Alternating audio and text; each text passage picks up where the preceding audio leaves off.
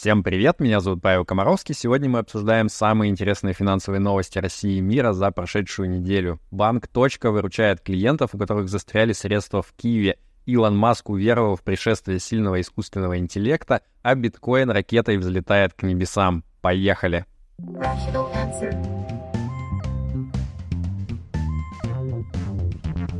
Rational answer. Продолжаем вести с полей дезинтеграции Киви банка. Агентство по страхованию вкладов опубликовало статистику по поводу того, что там вообще творилось на Киви кошельках. Их всего было чуть больше 9 миллионов, а заблокировалось средств примерно на 4,5 миллиардов рублей. То есть в среднем кошельке выходит лежало примерно 500 рублей. Ну, не супер много, но и пятихатку тоже жалко, если честно. Однако до выплат по кошелькам дело дойдет не скоро, ну, если вообще дойдет, потому что сначала нужно рассчитаться со всеми вкладчиками в банк, э, ну, не только вкладчиками, в принципе, у кого там лежали деньги. А АСВ, значит, пишет, что уже за два дня с 29 февраля по 1 марта они успели выплатить э, почти 900 миллионов рублей а, вкладчикам в рамках страхового лимита 1,4 миллиона рублей на человека — ну, на человека это немного условно, потому что в основном не физлица, не просто вот граждане обслуживались э, в Киви-банке, а предприниматели, малый бизнес, то есть там всякие ИП и ООО в основном держали счета. В частности, банк «Точка» для предпринимателей, он вот как раз своим клиентам, кому нужно было в это осуществлять внешнеэкономическую деятельность, э, с всякими платежами там в валюте за рубеж и так далее, вот он рекомендовал и помогал открыть счета в точке и работать э, в Киеве и работать через Киви, соответственно. Ну и в итоге ребята из точки довольно мощный шаг сделали. Они добровольно взяли на себя обязательство погасить перед своими клиентами, у кого вот как раз в Киеве все зависло сверх страхового лимита СВ. А, они из своих денег это все выкупят, а потом уже будут разбираться с Киви банком самостоятельно. Значит, речь идет про 8 миллиардов рублей. А, понятно, что точка ожидает рано или поздно все это вернуть обратно, но, во-первых, это не гарантированно, а во-вторых, ну, предпринимателям им как бы прямо сейчас желательно деньги свои использовать, а не ждать черт знает сколько. А, я клиент точки уже больше года. Меня эта ситуация, к счастью, не коснулась, потому что у меня не было как раз вот э, у бизнеса валютных счетов. Но, тем не менее, я им респектую за то, что они вот так вот достаточно красиво себя ведут с клиентами. Тем временем дело Киви банка начало проверять ФСБ. Хз, что они там найдут, но есть еще сценарий, где они просто придумывают вот какие-нибудь новые штрафы большие, и в итоге это несколько плохо скажется на финансовом положении банка и, соответственно, возможности рассчитаться с другими людьми.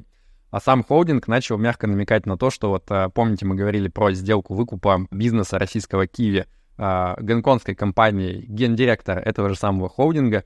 А, так вот, э, Киви начал намекать, что типа, может быть, он нам в итоге и не заплатит. Это довольно забавно, потому что, ну, как бы, это же не какой-то сторонний чувак выкупает, это гендиректор того же самого холдинга. То есть он, как бы, уже, наверное, точно знает, что там произойдет, но, тем не менее, вот, как бы, осторожно говорят, что, может быть, оплата не пройдет, вот такие дела. А ЦБ, он на радостях всего вот этого вот, чтобы далеко не убирать Банхаймер, он решил заодно еще один банк uh, грохнуть под названием Гефест uh, из города Кимры. Банк не особо известный, да и город, если честно, тоже вот поднимите руку, кто бывал в Кимрах. Я лично не бывал.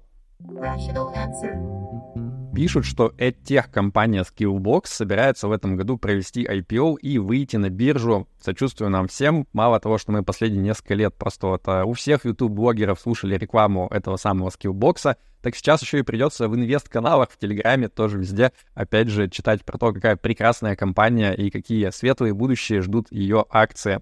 А, жалко, что на биржу выходит именно Skillbox, а не ее братья Geekbrains — а то мы могли бы посмотреть какой-нибудь интенсив с Павлом Волей в стиле э, «Делаем иксы на Мосбирже за 30 минут», как было в свое время с его вкатыванием в IT, так называемым.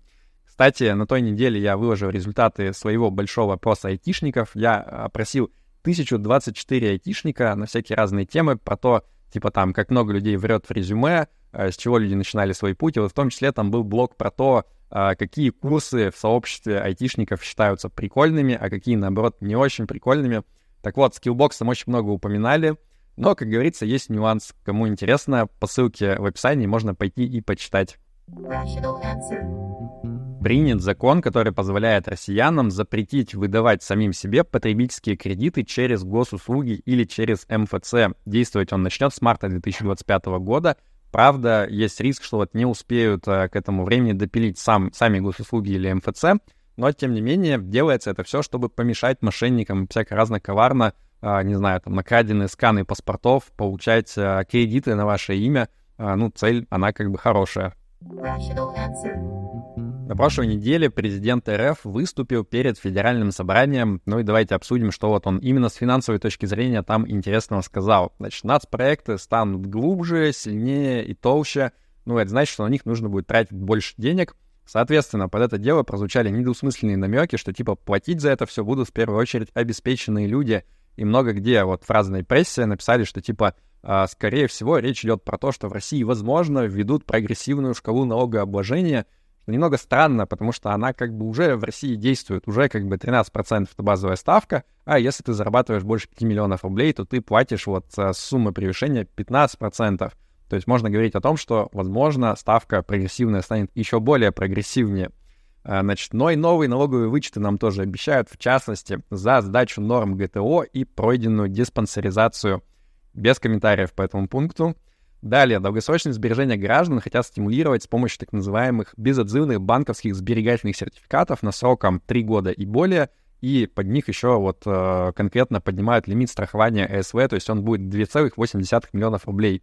Э, идея там в том, что ты типа как бы долгосрочный вклад открываешь в банке, э, ты не можешь его забрать, как сейчас любой банковский вклад ты можешь заранее, тебе взамен выдают вот этот сертификат, что типа ты имеешь право по прошествии там трех и более лет получить все обратно с процентами.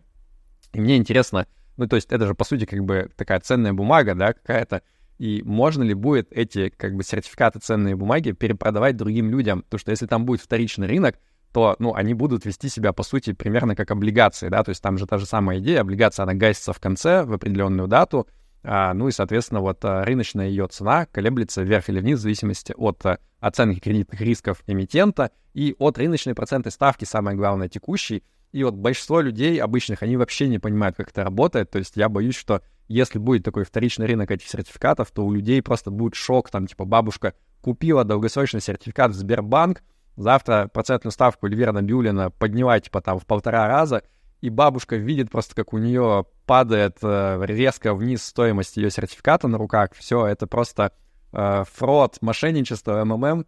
В общем, не знаю. Я думаю, что, скорее всего, не разрешат их кому-то перепродавать на другое имя. Но если разрешат, будет очень интересно наблюдать, как вообще люди все это будут воспринимать. Далее, капитализацию российского фондового рынка планируют к 2030 году э, удвоить от текущей точки, довести до 66% от ВВП. Кстати, в России уже когда-то было и 100% от ВВП капитализация фондового рынка, но это был далекий 2007 год, много чего с тех пор поменялось. Ну, еще и ИИС хотят застраховать от банкротства брокера на 1,4 миллионов рублей. Это вроде не супер новость. Вот, вкратце, что я вынес из этого послания. Смотреть я его, конечно, не смотрел, но почитал, что написали по его итогу. В России с 2021 года действует СБП, система быстрых платежей. Ну и вот Евросоюзу все это время было завидно, и они тоже решили у себя сделать свою систему мгновенных платежей, чтобы типа ты мог по Айбану, по номеру банковского счета запулить куда угодно внутри еврозоны деньги в течение 10 секунд. А, значит, комиссия что-то там приняла по этому поводу какой-то документ, но я не понял, когда конкретно это заработает. Но у меня уже есть предложение по брендингу. Вот если российская система называется СБП, то в Евросоюзе должна быть ЕСБП. В феврале появилась новая информация об ухудшении программы золотых виз в Европе. Значит, Греция планирует поднять порог для получения ВНЖ за покупку недвижимости примерно в два раза. А они и так за один 2022 год привлекли примерно 700 миллионов евро инвестиций в это все. Но вот греки, видимо, решили, что нужно больше золота, тем не менее — ну или просто типа им надоело, что рынок недвижимости так э, разгоняется из-за того, что иностранцы покупают недвижку, и решили это дело немножко подсократить. Тем не менее, сейчас стать э, резидентом Греции за покупку недвижимости можно от 250 тысяч евро э, в большинстве регионов или от 500 тысяч в центральных Афинах, в Салониках, Миконосе или Санторине, то есть таких вот наиболее инфраструктурно развитых и дорогих исторически э, районах страны. Э, с таким статусом ВНЖ можно жить в Греции — приезжать туда в любое время, без виз путешествовать по всем странам Шенгена и открывать европейские счета. Ну, то есть вот типа э, позволяет снизить пресловутые геополитические риски из-за неправильного цвета паспорта, так сказать. А при этом плюс такого ВНЖ заключается в том, что ты не обязан при его получении и продлении постоянно жить в Греции, то есть ты можешь просто периодически заезжать туда. Ну и вот, несколько недель назад правительство Греции приняло решение повысить порог э, стоимости недвижки для таких вот золотых виз до 500-800 500 тысяч евро э, в зависимости от региона. При этом до вступления в силу этих изменений в течение переходного периода еще можно по старым правилам успеть податься. Э, важный есть нюанс, купить такую золотую визу э, можно только если у вас помимо гражданства России, у члена семьи основного, который подает, у него есть какое-то другое гражданство, то есть там, не знаю, а, армянское, израильское, турецкое, украинское, неважно какое, ну там, не знаю, северокорейское, наверное, не подойдет, но в остальном э, любые практически варианты норм. А, более детальный анализ изменений в программе ВНЖ э, «Золотой визы Греции» можно почитать у моих постоянных партнеров, юристов и экспертов из компании Э, по ссылке в описании будут, соответственно, ссылки на их э, посты в Телеграм-канале отличном, на который я сам подписан, где рассказывается как раз, как это работает, какие изменения. Ну и в целом, если у вас есть какие-то вопросы, то записывайтесь к ним на консультацию. Надеюсь, будет полезно. Если вам кажется, что российский фондовый рынок слишком зависит от вот небольшой горстки нефтяных компаний, а в Америке там наоборот, значит, пятерка самых э, тех гигантов тоже слишком сильно влияет на фондовый рынок, то вот вам новая рубрика Fun Fact, типа занимательный факт. 70% капитализации датского фондового рынка приходится ровно на одну компанию. Это фармацевтический гигант под названием Novo Nordisk. А, вообще, это самая дорогая фармацевтическая компания в Европе, и их рыночная капитализация на текущий момент, она даже превышает ВВП Дании за год. А, мне кажется, в этом есть какая-то ирония, то есть, типа, главный производитель лекарств от диабета стал слишком толстым. Яблокар не поехал. 10 лет в Apple пытались разработать свой собственный электрокар, ну и вот, а, наконец, признали, что, типа, не смогли, проект закрыт, а 2000 сотрудников переведут на фронт изготовления искусственного интеллекта. Что у них получится, я думаю, мы узнаем через 10 лет. У меня только один вопрос — Э, ну, типа, если они сделают э, классный искусственный интеллект, то будет ли у него неудобный разъем для зарядки с какой-то, с каким-то штекером своим вот собственным непонятным, или все-таки в этот раз обойдется без него? Илон Маск подал в суд на OpenAI вместе с Сэмом Альтманом и Грегом Брокманом за то, что те, дескать, э, нарушили вот это вот, предали святые идеалы некоммерческой организации — то есть по версии Маска, они там когда-то 10 лет назад примерно собрались все вместе и заключили нерушимое соглашение о том, что, вот, дескать, OpenAI никогда не будет делать open source, а, точнее, никогда не отступит от а, того, чтобы open source код публиковать, никогда ничем коммерческим не будет заниматься. А вот Сэм Альтман коварно лег под Microsoft и это дело все нарушил. Uh, ну, понятно, после того, как первоначально взял миллионы баксов у Илона Маска, а потом самого Маска выгнал из OpenAI.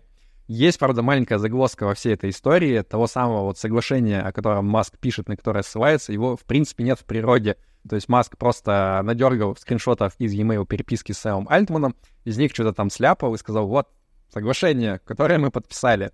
Что немного странно, давайте признаем.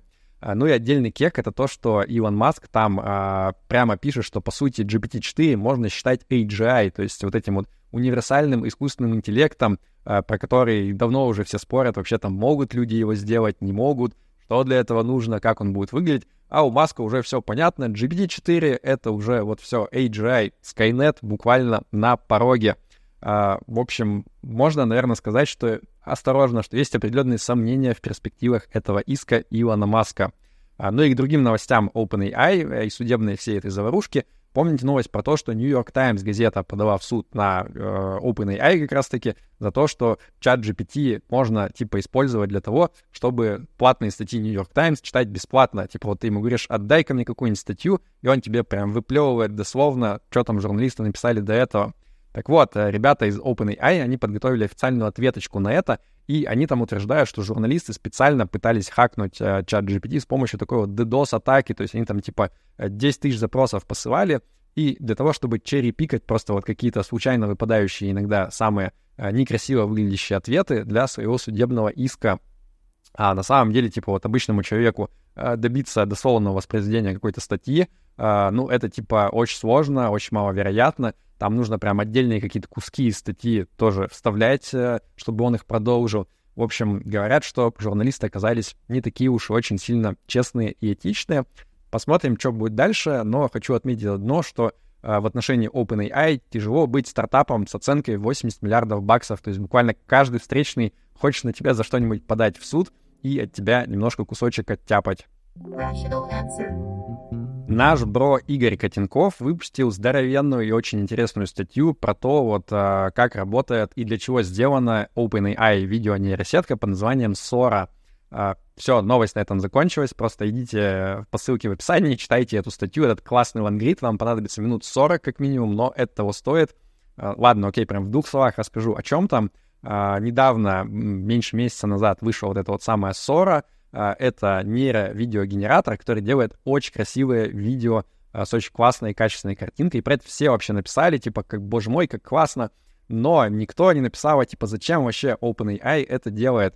А, хотя они в своих нескольких статьях на сайте как бы подробно объяснили. И вот Игорь как раз понятным обычным людям, не тех гиком языком, объясняет, что OpenAI, они на самом деле не ради красивой картинки стараются, а идея там в том, что они хотят сделать симулятор реального мира — то есть э, помните вот всю эту дискуссию, ну, окей, ладно, может, вы не помните, но вы должны были э, из одного из наших роликов э, с Игорем Котенковым как раз помнить, что когда-то, значит, про чат GPT также говорили, типа, ну, блин, чат GPT, он же просто продолжает следующее слово, он предсказывает, какое слово должно идти за уже имеющимися словами. В чем здесь, типа, может быть вообще какой-то интеллект? Это просто статистический попугай, так называемый. А потом оказалось, что нет, чтобы тебе хорошо предсказывать следующее слово, но тебе нужно немножко в голове своей какую-то модель мира представить, э, потому что, ну, как бы слова, они же в людских текстах описывают реальный мир, поэтому если ты вообще не понимаешь, как устроен реальный мир, то тебе как бы сложно хорошо предсказывать следующее слово. И вот эта штука, она, оказывается, работает с видео тоже. То есть, опять же, чтобы прикольно сгенерировать качественное видео, которое нравится людям э, по текстовому описанию, но тебе нужно примерно представлять, как вообще объекты между собой взаимодействуют, там, что должно происходить, если ты, не знаю, там, укусил бургер, что вот у него кусок после этого должен отсутствовать. Это на самом деле не так очевидно, как там объекты в 3D-пространстве между собой вообще взаимодействуют. Ну и вот идея в том, что если ты сделал классный нейрогенератор, закачал туда огромное количество э, видеоматериала и натравил огромное количество э, вычислительной мощности на то, чтобы это анализировать и предсказывать, то ты как бы в каком-то смысле делаешь симулятор мира, а здесь уже и до матрицы недалеко пресловутой и как раз в статье описывается, как можно с помощью вот этой вот концепции, что э, нейропредсказателя, как в качестве симулятора мира, можно тренировать ботов. То есть тебе достаточно дорого в реальном мире очень часто тренировать э, какого-нибудь бота на определенную задачу, ну, потому что э, в реальном мире как бы это все очень медленно действует и так далее. А вот в виртуальном мире потенциально ты можешь там за ограниченное количество времени просто огромное количество э, прогонять э, тренировочных вот этих вот ходок, и на этом как раз построены все э, знаменитые боты, которые тренировались там играть в Го, не знаю, там в шахматы, в покер и так далее. Они как раз учатся, играя сами, сами с собой. И вот если мы сделаем классный симулятор реального мира, то мы потенциально сможем и следующие искусственные интеллекты на этом симуляторе классно тренировать на всякие разные задачи. Вот, это мое дилетантское вообще понимание статьи, пересказ. Надеюсь, я ничего не исказил. Игорь Котенков, извини меня. А всем рекомендую все-таки пройти по ссылке в описании и прочитать оригинальную статью. Она классная. И к новостям крипты. За февраль биткоин стрельнул вверх на 44% аж и сейчас болтается на уровне 61-62 тысячи долларов за один коин. Кстати, почти ровно год назад, в марте 2023 года, я в статье про стейблкоины написал, что может быть неплохой момент, чтобы вот этим вашим биткоином закупиться сейчас, а тогда он стоил, кстати, 25 тысяч долларов. Возможно, вот это крипто-туземуновое безумие на прошлой неделе, оно бы еще и продолжилось, но в самый важный момент на Coinbase, на самой крупной американской криптобирже, что-то у них там, короче, немножко начало глючить, и юзеры просто стали видеть нулевой баланс на своих крипто-кошельках биржевых. Понятно, что, пометуя об истории с FTX, это им не прибавило уверенности. Все немножко, в общем, э, очком сделали жим-жим, и биткоин обратно в этот момент и развернулся. Тем временем, запущенные совсем недавно биткоин ETF, а, они уже успели аккумулировать на балансе свыше 300 тысяч монет. А, это на минуточку 18 миллиардов баксов с гаком. До рекордной стоимости биткоина в 67,5 тысяч долларов за один коин, которая была достигнута в ноябре 2021 года, осталось вырасти еще примерно на 9%. И перед тем, как я расскажу вам традиционную хорошую новость недели, хочу сказать огромное спасибо всем, кто поддерживает нашу передачу донатами на Патреоне и на Бусте. Если вам понравился выпуск, ставьте ему лайк, подписывайтесь на YouTube-канал, у нас здесь каждую неделю интересно. Итак, хорошая новость недели. Дреа Дематеа, это звезда сериала «Сопранос», ну, короче, подружка Криса Маудисанти, те, кто смотрел, она завела OnlyFans аккаунт и за первые пять минут решила все свои финансовые проблемы. У нее там хотели отбирать по ипотеке дом, а вот сейчас не отбирают, все у нее классно. Думаю, для определенного поколения миллениалов, которые вот росли на этом сериале, для них э, возможность посмотреть на такой вот спин несколько горячий про Адариану Лассерву, он э, просто явился непреодолимым искушением, несмотря на то, что 20 лет на минуточку, на минуточку прошло, то есть тогда, конечно, она была крайне хороша, но сейчас уже, не знаю, есть вопросики, возможно. Тем не менее, хорошо, что она все свои проблемы финансовые закрыла. Да пребудет с вами разум. Пока.